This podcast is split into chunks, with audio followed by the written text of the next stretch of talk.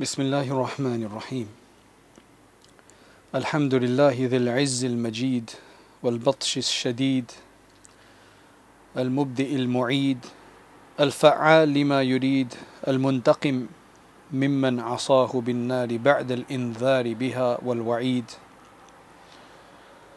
المكرم لمن خافه واتقاه بدار لهم فيها من كل خير مزيد فسبحان من قسم خلقه قسمين وجعلهم فريقين فمنهم شقي وسعيد من عمل صالحا فلنفسه ومن اساء فعليها وما ربك بظلام للعبيد So my dear brothers, sisters, listeners, several years ago we covered paradise in a lot of detail, the delights of paradise, and this course, this series is up online on zamzamacademy.com. And over the over the course of the last few years, uh, there's been quite a few requests that we similarly cover hellfire in detail. And so eventually Allah subhanahu wa ta'ala has uh, enabled us to do this and we're basing this on uh, several different sources but our main source is going to be a book by uh, Ibn Rajab al-Hanbali who's a great uh, Hanbali scholar uh, who died in uh, 795 approximately it's called At-Takhwif min al-Nar والتعريف بحال دار البوار التخويف من النار والتعريف بحال دار البوار which basically التخويف means to frighten somebody to threaten somebody to create fear in someone so it's basically engendering creating fear uh, from hellfire, which is a very important aspect for us. And at-ta'rif bihali dar al-bawar, which is to describe, to, to describe and define the state of this abode of destruction, abode of loss, destruction, misery, etc. He's going to describe that. So the author is, his full name is uh, the Hafidh, so he's a, a master of hadith who's memorized uh, many, many ahadith Abdul Rahman ibn Ahmad ibn Rajab al Hanbali al Baghdadi al Dimashqi. So he's called al Baghdadi and Dimashqi because uh, I'll give you his biography. So this is one of his well-known books actually. It's probably one of the more well-known books regarding hellfire in its description. He was born in Baghdad in Rabiul Awwal of the year 736 Hijri. And he then moved from Baghdad with his father uh, to they they moved to Damascus. He was very he was very young. He was still very young. So that was in 744 which means um, before he, he was about eight years old or something. And there, mashallah, he studied under a number of the great scholars of uh, Damascus. He also studied with some scholars in Egypt. And then after that, he was a prolific writer. He's definitely a great scholar. I mean, this is not the first book of his that I'm covering. I've actually covered uh, quite a bit of uh, some of his other books like uh, uh, the Jami' al-Ulumi wal-Hikam. He has actually one of the greatest commentary on the 40 hadith of Imam Nawawi. I mean, many of you will be aware of the 40 hadith, the famous, you know, what it's probably the most famous collection of 40 hadith, Imam Nawawi's. And one of the best and most extensive commentaries on that is the Jami' al-Ulumi wal-Hikam, the compendium of sciences and of wisdoms, which is written by Ibn Rajab al-Hanbali. And there you can just tell uh, the prowess of uh, and his coverage and his scope in hadith. He just quotes uh, various different hadith, and you know the scope that he had was amazing. So this book also is uh, full of full of hadith, and he's got a great scope in that regard. So he studied uh, extensively in terms of hadith, um, all the sciences related to hadith, the sub sciences of hadith. He was a great scholar in that regard, and he was also one of the ascetics. So um, he's he's also one of the zuhad, one of the zahidin, and that was something very important. Uh, it's something very important for ulama, and may Allah subhanahu wa taala give us a part of it as well. So he's considered from one of them. Well, a'imma al-ubbad. He's also considered to be one of the great devotees and worship people who are really not just with knowledge, but they have a lot of focus on their worship. May Allah subhanahu wa taala make us of them. Now, since he was Hanbali in fiqh and he moved from Baghdad and he came to Damascus, Damascus was not really a place for Hanbalis, right? It's mostly been Shafi and Hanafi. Uh, however, um, through him, numerous uh, famous and well known and very uh, important figures uh, studied Hanbali fiqh from him. And in fact, you could probably say that the majority of the Hanbalis that came out of Damascus, they, they probably studied, studied under him. And I had the opportunity when I stayed in Damascus to study for uh, the months that I was there. I actually, I actually stayed uh, in a flat in an apartment just in front, in the in the small alleyway in front of the famous masjid of these people of the Hanbalis. It's called Jami al Hanabila, right? Jami al Hanabila, which means the Jami or the masjid of the Hanabila. That's where they used to be. I'm assuming that Ibn Rajab al Hanbali was there as well. So I lived in a street just opposite that. That was my local masjid and uh, mashallah you know it's it's quite close to the Sheikh Muhyiddin area and the Ruknuddin area so that's that's where he was from and he wrote numerous titles he wrote numerous I'm not going to mention all of them right now I've mentioned his compendium of uh, sciences and um, the wisdoms the commentary on the Arba'in that's a very very well known book another one is that he wrote different commentaries on other hadith, bigger hadith works as well. So he's got a commentary on Tirmidhi. He's also got a short, uh, it's not a short, it's actually an incomplete, partial uh, commentary on Sahih al Bukhari as well, which he actually also called Fathul Bari. It's also called Fathul Bari bi Sharh al Bukhari. Uh, he's only gotten to Kitab al Janaiz in that and he wasn't able to complete it.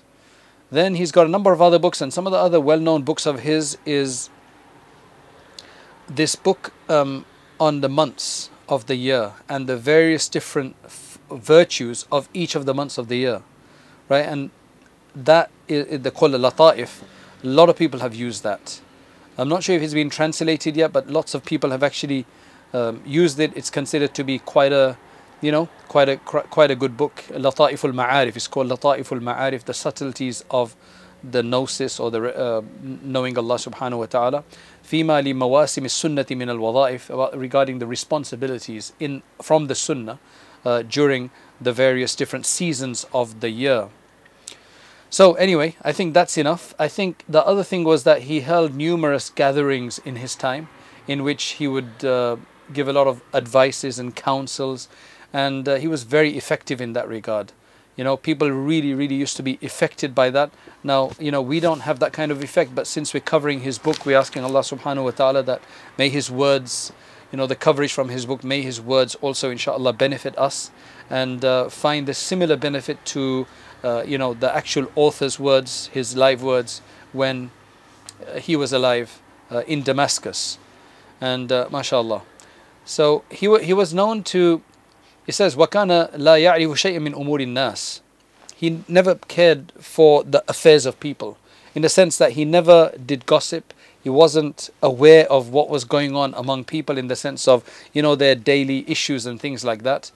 And uh, yeah, he he just wasn't into that. It was. It looks like he was quite secluded in that regard. He was just focused on his knowledge. He didn't really mix with people too much. It seems.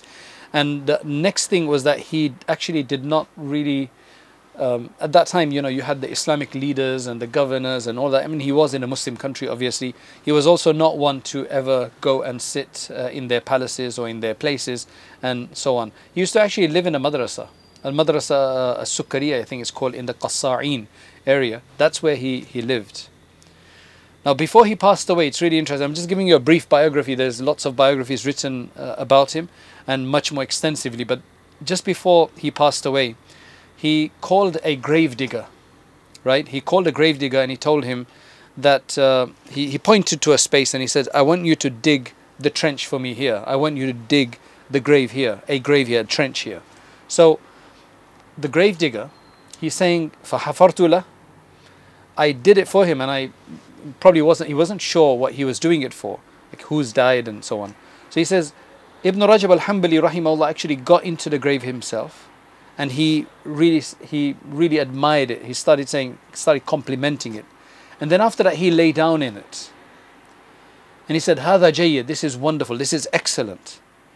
And then he came out after a few days, he passed away, and thus he was buried there. Subhanallah. You know, it's almost you know that they that this is this is known that while nobody knows where they're supposed to die, that's mentioned in the Quran that only Allah Subhanahu wa Taala knows where anybody and everybody is going to die.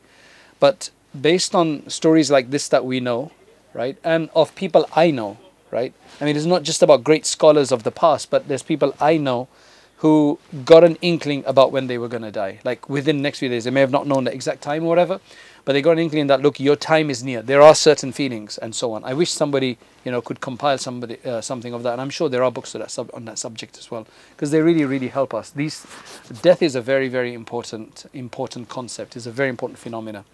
So anyway, he passed away in Damascus, in Rajab of uh, 795 Hijri, 795 Hijri. So that's essentially halfway to our, uh, you know, to our time from the time of the Prophet ﷺ to you know our time, which is 1440 something. So this is just around half the halfway mark. So he lived about you can say about 700 years ago or something like that, 650, 700 years ago.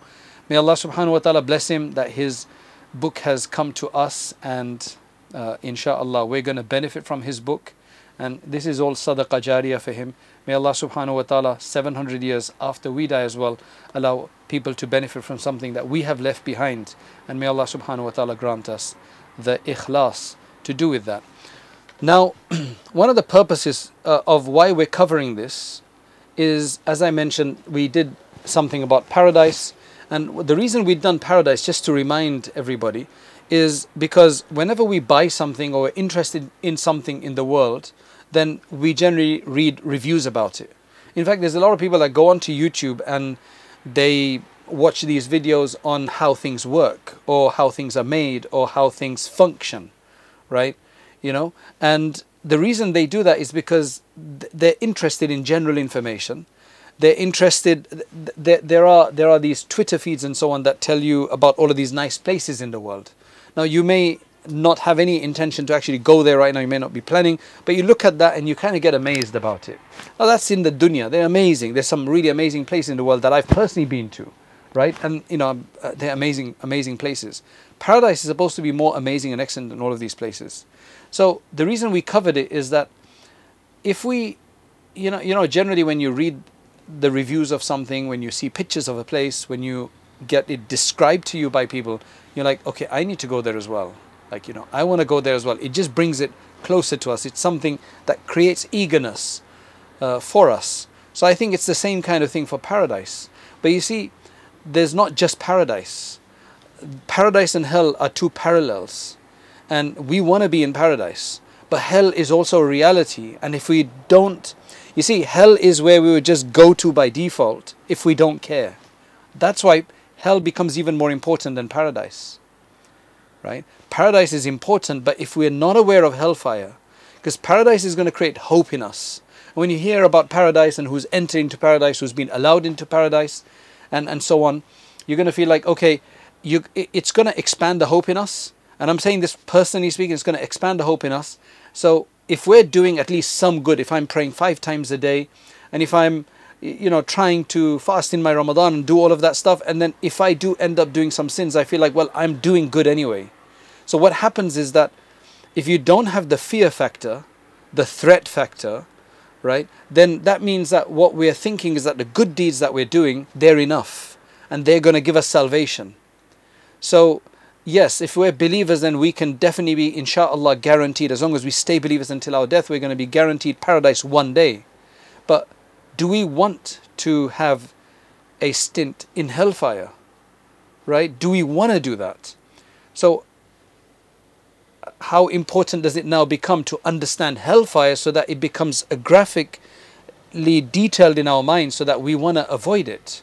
Because paradise creates eagerness towards that, but that creates hope. And they say that hope is only good towards the end of your life when you're about to die, when you're in sickness or something. Otherwise, we need more fear. And I think this is what a lot of people are suffering from. We don't have enough fear. We may have more hope than we have fear, even in many people who are practicing because we don't have enough discussion about the fear. Fear has to be created in the heart. And as I said, by default, a person is going to go to hellfire if they don't try. Right?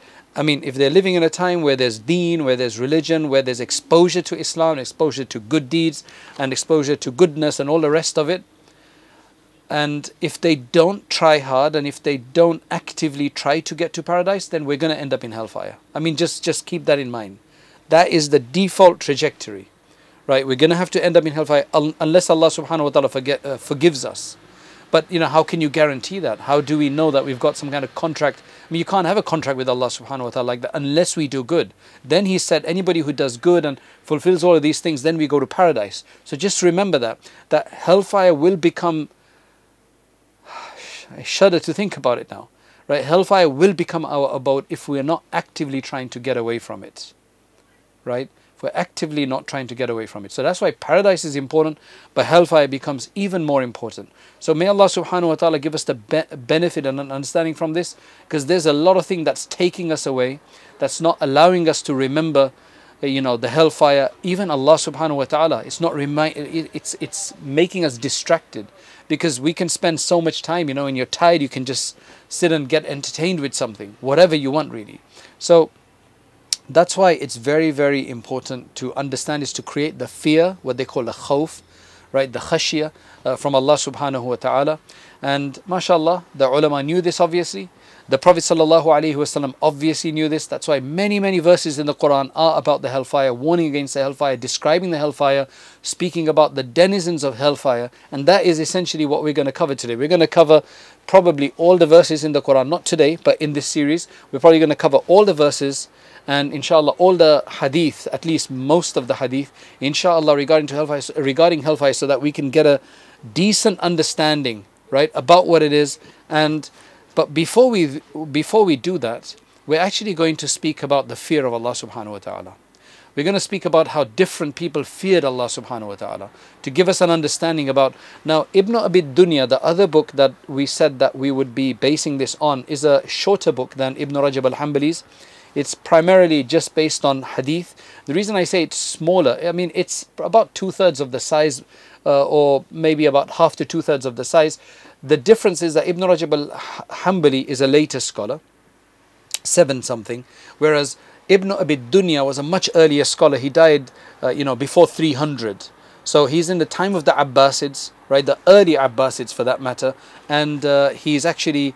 Uh, I'll, I'll speak about him later. I'll speak about him later, and his book is has the full chain from him to the Prophet ﷺ or to the companion. Whereas Ibn Rajab al Hanbali doesn't always do that because he's much later and the books of hadith have already been codified and recorded and um, you know they've, they've all been codified by that time anyway. So we're going to Ibn Rajab al Hanbali is the one who starts his chapters and I'll, and I'll go through his chapters soon. Uh, with with the discussion of the fear of Allah subhanahu wa ta'ala, various different people's approach to this, some of the verses and so on. Whereas Ibn Abi Dunya, he just goes into the hadith directly. So we will be covering parts of his book later because we want to speak about this. So they're not the only people that actually spoke about these subjects. There's several other books, and even some very modern writers have written about these based on these uh, uh, on these uh, early works. What Ibn Rajab al Hanbali has done, his is very comprehensive. His is much more comprehensive than Ibn Abi Dunya's work, right?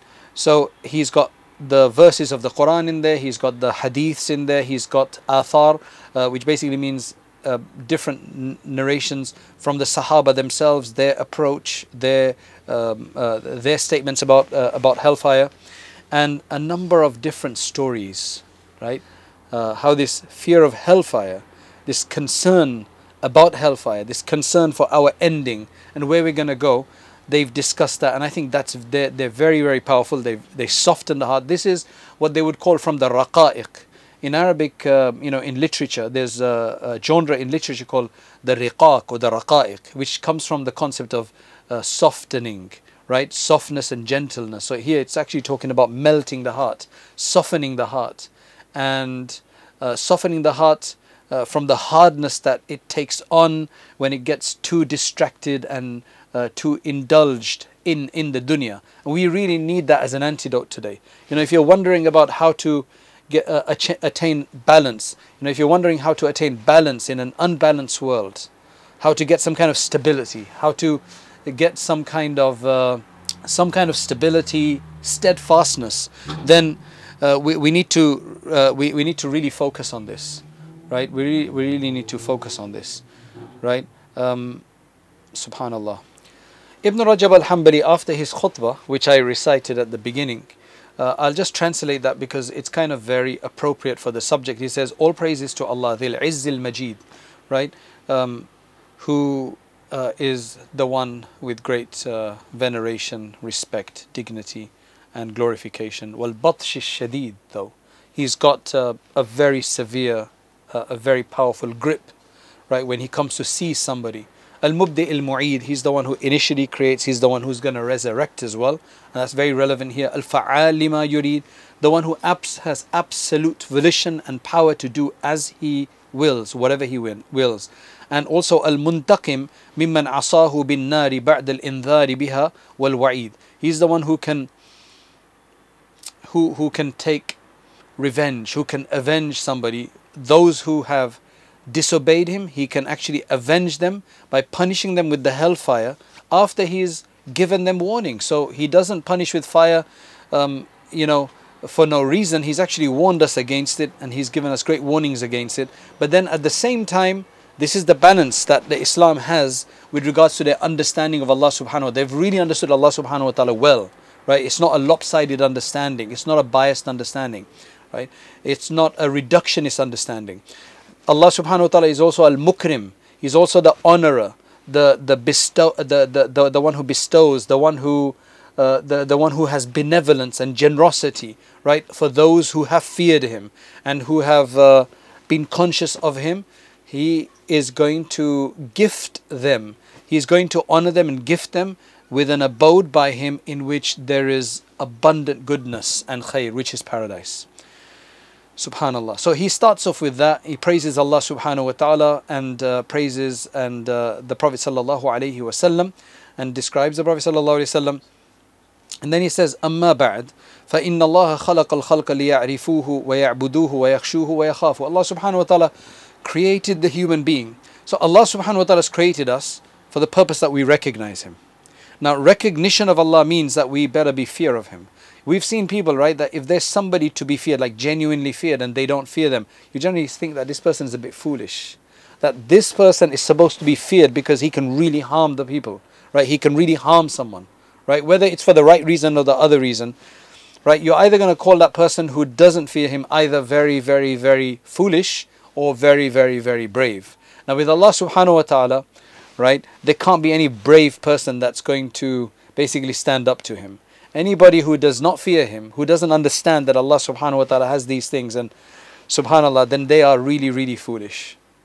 So Allah subhanahu wa ta'ala has made it easy for us by establishing um, evidences, proofs, signs, indications, the whole world uh, towards His greatness, His power, so that we can fear Him, recognize Him, love Him, understand Him, and we can fear Him in a reverent way. See, that's the fear of Allah subhanahu wa ta'ala. You can't be cowering under the fear of Allah subhanahu wa ta'ala as though Allah subhanahu wa ta'ala is some kind of cold hearted murderer or killer or punisher or something of that nature. That you just got this dread.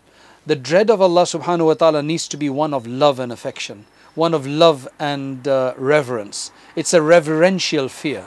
That we fear Allah subhanahu wa ta'ala because we love Him, that we don't want Him to see us in a place where we should not be like we would be embarrassed. The reason we don't do something is out of fear that he'll find out, and um, we don't want him to find out anything bad about us. Right? It's the idea that we love him so much and we want him to love us so much that we don't any, don't want anything to encroach and violate that and spoil that, adulterate that, pollute that. So we don't want him we just don't want him to see us in a place where he's told us not to be or away from a place where he wants us to be. You, you can you can actually get an understanding of this sometimes with our parents or somebody else that we love that we don't want them to even assume we've done something wrong. That's how serious and sensitive it becomes. And that's how it should be with Allah subhanahu wa ta'ala more than anybody else in this world. Allah subhanahu wa ta'ala helps us tremendously you know because he's described he's he's got graphic description. So that's why we call this hell revealed right? You know because we you know we want to reveal it to us. And believe me the reason i'm doing this is to benefit my, myself first. I feel that i've got shortage of fear. I want i need more fear to be honest. I think i've got too much hope. So I, I really want to understand this so that I can create that fear and I can have more balance in my iman, right? I can have more balance in my approach, more balance in, you know, my devotion. So Allah subhanahu wa ta'ala help us with this. That's why Allah subhanahu wa ta'ala to tell us about this over and over again. He's not just mentioned in one place in, in the Quran, he's mentioned over and over and over again. Right? In fact, there's a whole concept of tarheeb, which is warning and deterrence in the Quran that's done through the hellfire. Allah subhanahu wa ta'ala talks about the description, what He's prepared for His enemies, right, in terms of the punishment, persecutions, the various different aspect that that comprises of the zakum he's talking about you know the the the the, the really thorny plant that people are going to be made to drink uh, to eat to consume there's the dari the hamim the salasil the aghlal the chains uh, that, that, that are being described in, in uh, uh, the, the really, really boiling hot water that uh, people in hellfire uh, will, will, will call for a drink because they're really, really thirsty. I mean, it's a very, very hot, intensely hot place. So they're calling for something to drink. And they will be given this really, really scalding, boiling hot water, uh, hot water, which essentially is going to, I don't know how many degrees. I mean, imagine degrees, drinking a, a hundred or 140 degrees hot water, Celsius, uh, you know, Celsius. That's it says it's it's going to be probably more than that, and it's going to basically cut up all of their inside. Then there's the chains uh, that people will be bound by, that will be punished by, struck by, beaten by, flogged by, and so on. And all of these situations Allah subhanahu wa ta'ala has mentioned. So Allah subhanahu wa ta'ala, the purpose of that is to warn us of that. Allah doesn't want us to go there. He's prepared it because that's the nature of the human being that they may do wrong. So Allah's prepared that as a deterrence. Allah's prepared it as a deterrence. Right? And that's why somebody asked the question the other day to us Is paradise bigger or hellfire bigger? I, I would say paradise is bigger. Because hellfire is like at the bottom of the seventh earth and that's a limited space. And that's something which Allah subhanahu wa ta'ala will fill up. So um, when when para- when hellfire, the amount of people will be in hellfire, and it will still have a bit more space. It'll say hal min mazid, hal min mazid, and Allah Subhanahu wa Taala will um, do something by which it will become free as uh, filled, and then that that is it. You know. Whereas with the paradise, the last person even to get out of hellfire, the biggest sinner ever living in the world, ever to have lived in the world, will have a paradise the size of 10 times this dunya. That's a huge amount of real estate. And in hellfire, it's all about being tight and constricted and being really, really, you know, constrained. Whereas paradise is about openness and vastness and extensiveness and expansiveness right? So paradise is going to be big, alhamdulillah. May Allah subhanahu wa ta'ala grant us paradise. Whereas hellfire is a punishment. Even in this world, you know, people who go to prison for jail, they are in confined spaces. And people who, mashallah, have luxury, they're in open spaces, right? They're in open spaces. And that's just a reflection of what the hellfire, uh, what the hellfire and paradise is going to be in, in the hereafter. So Allah subhanahu wa ta'ala wants us both by describing paradise to us, describing hellfire to us, is that look, you you know, any any person who's intelligent, right, is going to want to go to paradise. That's the pers- purpose of all of this. That the person uh, really tries hard then to avoid hellfire as much as possible. That's why, to be honest, anybody who reflects in the Quran, who reflects when reading the Quran, they they and, and, and just thinks about this whole thing, just thinks about life and where we're gonna go. Allah, Allah, Allah. Uh, the reality of hellfire is going to become very, very clear. Likewise, when you look at the Sunnah of the Prophet sallallahu alaihi wasallam, there's sufficient ahadith in there. Likewise, if you look at our truly righteous, practicing aslaf, the predecessors and good people that we see among us, one of the things that they had was that they were worried about hellfire. They had absolute hope in paradise, but they were definitely worried about hellfire because that's what helped them to create the taqwa and the consciousness, the scrupulousness, the particularity that I should avoid this, I should um, you know, subhanAllah, there's a lot of people who, when they see other people who are being careful about things, who are being careful about doing the wrong, they think they're just being uptight. Right? Now, while it's wrong to go overboard and over the limits, especially, you know, to try to force people to, um, you know, uh, force people to practice the most difficult opinions, you know, that, that is, you know, difficult of an array of valid opinions, I can, you know, that, that may not be a good idea.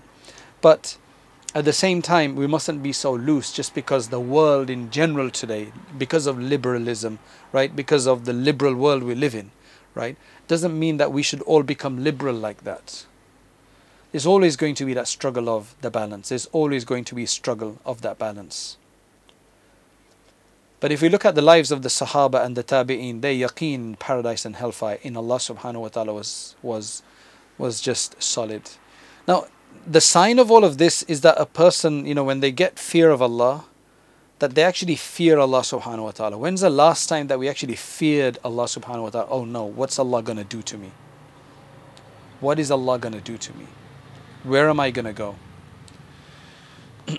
That's why one of the Salaf, uh, one of the predecessors, he said, "خوف الله تعالى حجب حجب قلوب الخائفين an zahrati dunya wa.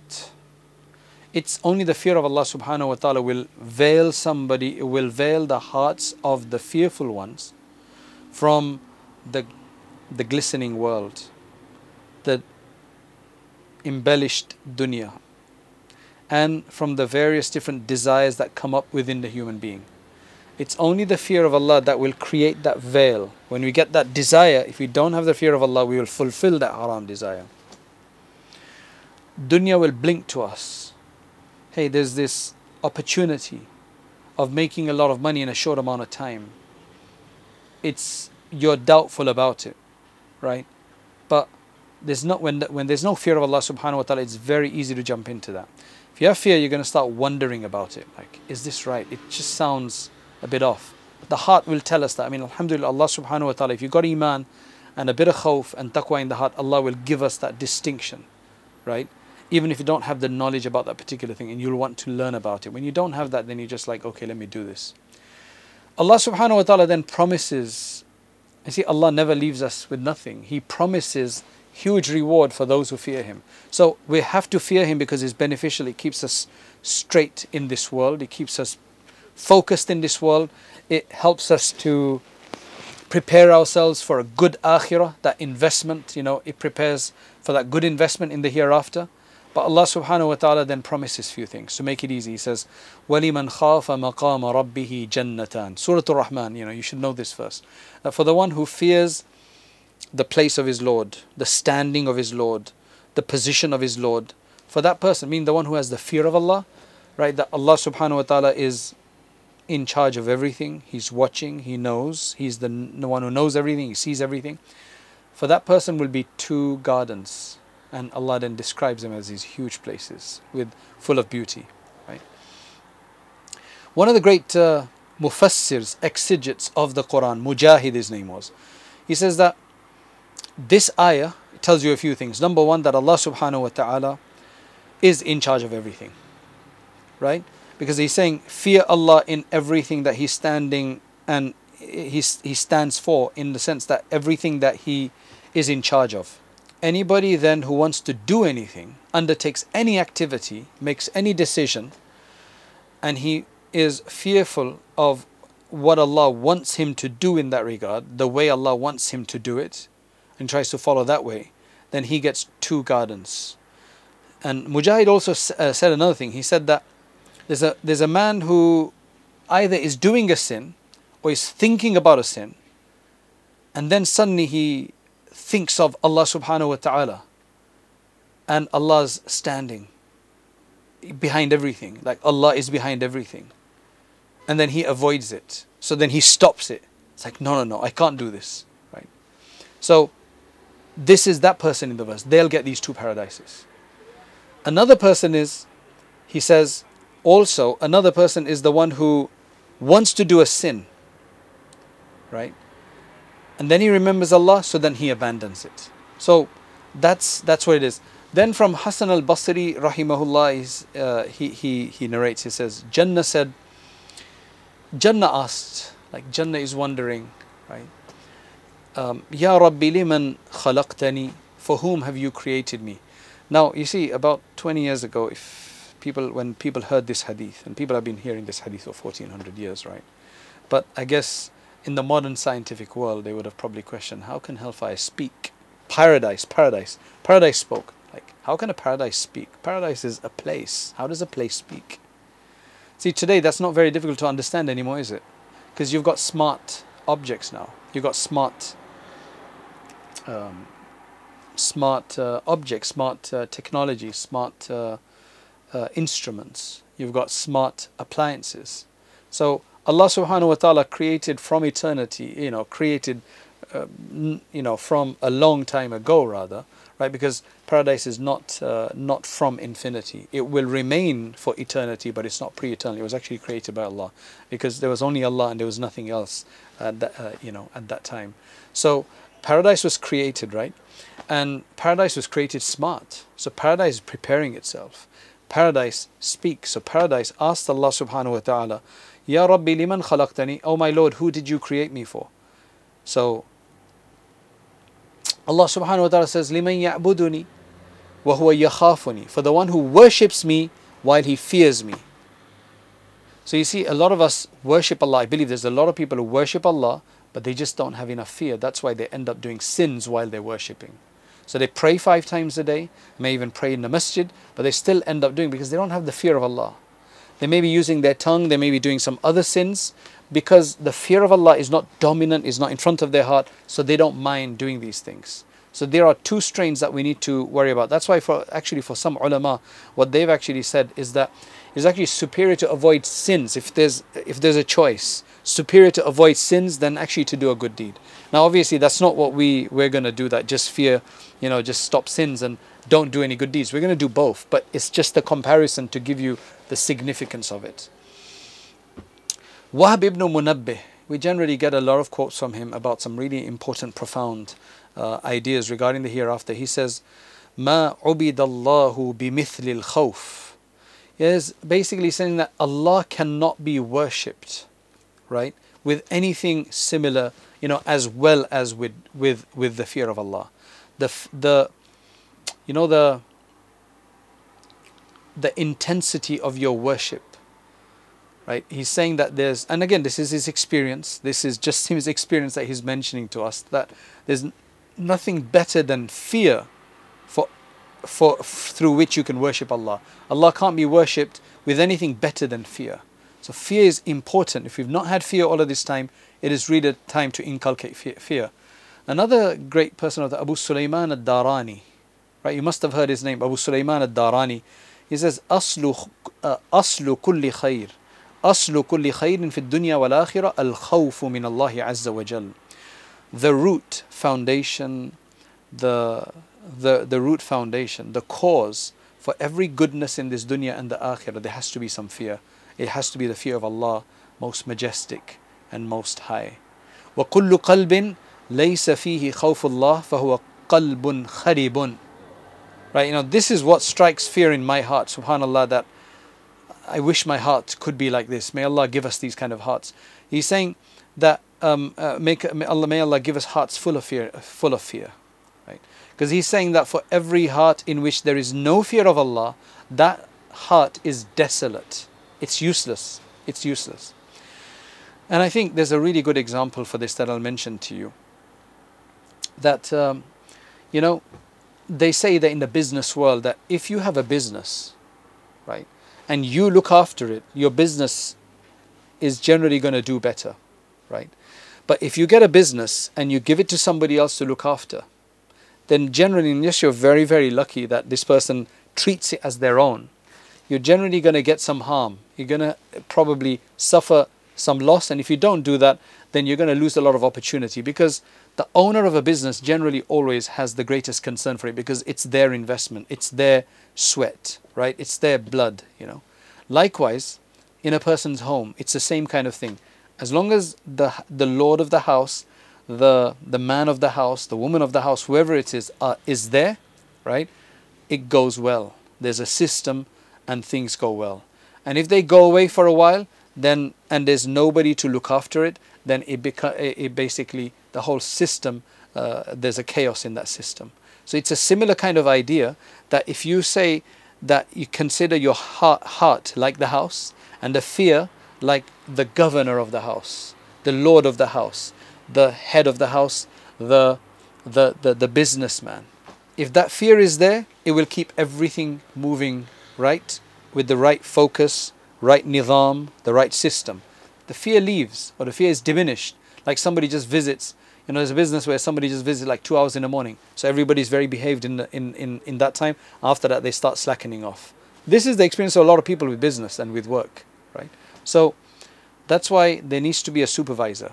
So fear is that supervisor for our our purposes in the uh, our activities in this world. Take fear out, diminish the fear, and things start messing up. Subhanallah. What, uh, what uh, I, I really agree with this, right? The this anecdote. This is, uh, yeah, this is related from Wahib ibn al-Ward, right? Son of the Rose, Wahib ibn al-Ward.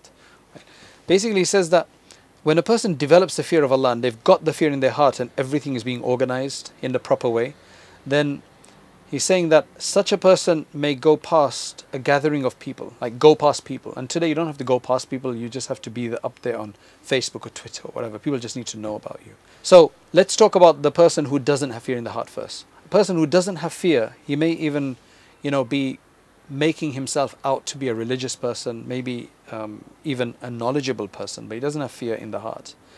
People are going to just be inclined. It's just that fear has such an inductive effect, right? You can't see fear in the heart, you can't see it. But it seems like by induction you can assess it, you can feel it, you get the vibe of it. That's what this statement means, right? He's saying that if a person who's devoid of fear in the heart. It's just dunya, dunya, dunya. Right? He goes past people. People are just going to say, Bits al abd hada, Bits al abd fulan. You know, Bits al abdu fulan. That person is such a bad person. So then one of them is going to ask him, Why did you say that? What did you see about him? Like, what's wrong with him that you're saying that? So they, they would say, We don't know. We've not seen him. We, we've actually not seen anything like that. But we just have this hatred for him in the heart. Now, you know, be careful with this. Just because you feel bad about somebody doesn't mean it's right, right? Because obviously in here, this is a very specific experience that they're talking about. Just because you and your friends feel bad about somebody because they don't go according to your view, that doesn't necessarily mean that a person is devoid of the fear of Allah subhanahu wa ta'ala. Right? I just want to clarify that before you start using that as like some kind of benchmark. On the other hand though, I would say that this is probably even more truer and more universally applied. That if somebody does have a does have fear, mashallah, their heart is full of fear in the heart, right? They would generally feel inclined to this person. They would feel they'll say, "Ni'ma, wallahi hada rajul." This person is really good, right? It's just this feeling you have about such people. So then somebody might ask you that, "What did you see about this person?" I don't know. I just feel like he's a nice guy, man. I just feel like he's got something nice about him. Right? He's got the fear of Allah subhanahu wa ta'ala. Now there could be so many other nice things. There might get may be very there may be a person that you like because he's very generous. There may be a person because he's got always a smile on their face, right? Because they're very sweet. You know, these can be other reasons. This is talking about a very specific kind of situation. Then after that, Fudayl ibn Iyad. I mean, I've uh, we've actually got a biography of his online on Zamzam Academy, right? Fudayl ibn Iyad, rahimahullah. He says, "Al khawfu afdalu min al raja." Right? This is fear is always going to be superior to have and more virtuous to have than just mere hope. ما كان الرجل صحيحا as long as a person is healthy. We need more fear. If we're healthy, we got money and we got security, uh, we need more fear, right? And uh, فإذا نزل الموت فالرجاء أفضل. But once death is looming in front of you, then in that case you need more hope because shaitan tries to then overdo the fear to basically make a person despondent, and that's not good either. Now, Ibn Rajab al Hanbali, after mentioning these few anecdotes, he says that I made istikhara, right? I sought um, assistance from Allah subhanahu wa ta'ala to compile together a book in which I'm going to describe hellfire. Like, should I do it or not? Should I do it or not? Obviously, he's coming later, after which, you know, before whom several other people have done so already. But he's asking, should I do another one? Because, you know, um, there, there's, there's still a need for the other one. So I want to write a book about hellfire and everything that Allah subhanahu wa ta'ala uh, has prepared for His enemies the humiliation, the punishments, the destruction, the loss, and all of that. Why do I want to do this? It says, so that it be something which will help to uproot the deviance among people, the wrong that they're doing, the rights that they're taking of other people, and so on. And which would encourage them to gain success and guidance. Because he's saying that in his time, you know, 700 years ago, he's talking, he's saying, because a lot of hearts, a lot of people, especially during these times, laziness has overcome them. Laziness and sloth has overcome them. And they've just allowed themselves to be overcome and taken over and bowled over by their desires. And subhanAllah, if he was to come here, he would see all of these dessert parlors. Now you're like, what have you got against dessert? I have nothing against. I enjoy a dessert once in a while. I love desserts to be honest, right? But it just shows the indulgence. I mean, 10 years ago, they weren't there was probably one or two dessert parlors right that you could think about. Now there's one on every street subhanallah. It's the next big, big thing. You know people spend as much as they spend on food if not more on desserts. What does that tell you about you know shahwa desire? Again intrinsically there's nothing wrong with it. It's because of the abundance right? Why is it 10 15 20 100 thousand years ago people did not have such indulgence of desires? If you uh, sorry of just desserts and i'm not talking about anything else. If you look at everything else it's the same thing. If you just assess and estimate the amount of desserts which people are indulging in today and which are being sold right today and that are available you've never probably had that much dessert available and being sold and being consumed in the world probably ever because we have more people in the earth than before right? Desserts having a dessert parlor everywhere like and so many different ones and everybody's competing with desserts for big ones and big more decadent desserts and so on right? As i said an odd dessert here and there is no problem but just the whole aspect that you have to go there and that it, the demand is what's you know it's the demand which is creating such a supply. We've probably never had this much before. And that's not just it's just an example if you look at sweets right or anything which is drinks, um, clothing, it's everything. Um, haram aspects.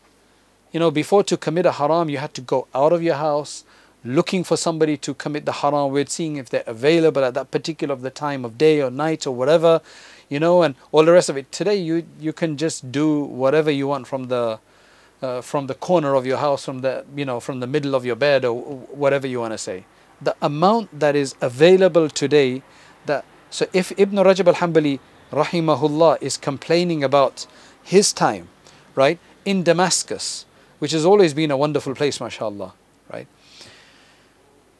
then imagine what he would say today when he's seeing what he's seeing. So that's why he's saying that that's why I wrote this book. And he's saying that such indulgence in desires can only be taken out from the heart by two things. One is imma khawfun muz'ijun muharrik or muhrik, right? Either to have a really inflamed fear that is really going to bother you, that no, you can't do this, or be careful about this. That's one, like this intense amount of effect, effect of, of fear, or shawkun mubhij muklik or basically this just ultimate intense desire for paradise for the for the happiness of Allah subhanahu wa ta'ala. You have to have one of those two things right? You have to have one of those two things. And then he says that so I call this kitab kitab al-takhwif min al-nar wa ta'rif bihali dar al-bawar which I mentioned to you early that I call this book the book of um, threatening people uh, creating fear of hellfire and uh, providing a description and uh, describing the state of the abode of destruction. And he says that I've got, I've, uh, I've, come, I've put it into 30 separate parts. I've divided it into 30 chapters, and wallahu al-mas'ulu an yujirana min an-nar Allah we it's only Allah who we can ask it's only him we can petition to uh, help us and uh, keep us away from the hellfire and that he put a veil a hijab bainana wa bainaha right bimannihi wa karami through his uh, through his grace and so on his generosity Allah subhanahu wa ta'ala put a veil so just to give you an idea of how we're going to do the next so many weeks, inshallah, right? The first chapter of his is regarding the verses and so on that discuss the that provide the warning from hellfire, right? That provide the warning about hellfire, and then the second one is about the various different states. I'm I'm really looking forward to that chapter, to be honest, right? Because it talks about the states of different people with regards to their fear of the hellfire and I think, inshallah, we can learn from other human beings like that. And then after that, he talks about a few other things. And then from the fifth chapter, he starts to describe the different elements of hellfire. So he'll talk about hellfire, he'll talk about the different layers of hellfire, its depth, he'll talk about its intense darkness, he talks about the, the intense heat. He talks about how it blazes and how it do, how it does its work uh, its shrieking, its smoke, its valleys, its mountains. Apparently, there's subhanallah. There's uh, hellfire has valleys, it has mountains, it has wells, it has springs, it has lakes, but not like the ones in paradise, obviously. Uh, the chains, the various different types of punishment, the stones and the rocks of hellfire, right? Because the stones in paradise, they're going to be made of like gold and silver. I mean, subhanallah, you know. Anyway, the snakes and the scorpions of hellfire, and the, the food and the drink of hellfire, the, the clothing of the people of hellfire, the size of the people of hellfire, the ugliness of the, the people of hellfire, the various different punishments, how they will cry, their, how their reactions will be. And I think, I think that's enough, inshallah. We ask Allah to protect us. We ask Allah to make this a means of protection for us, a means of developing the love of Allah subhanahu wa ta'ala and fear of hellfire and love for paradise, a zeal for paradise.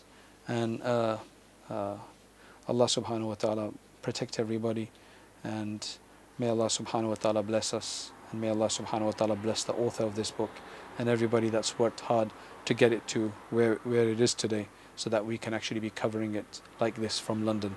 And may Allah subhanahu wa ta'ala bless humanity. Assalamu alaikum wa rahmatullahi wa barakatuh.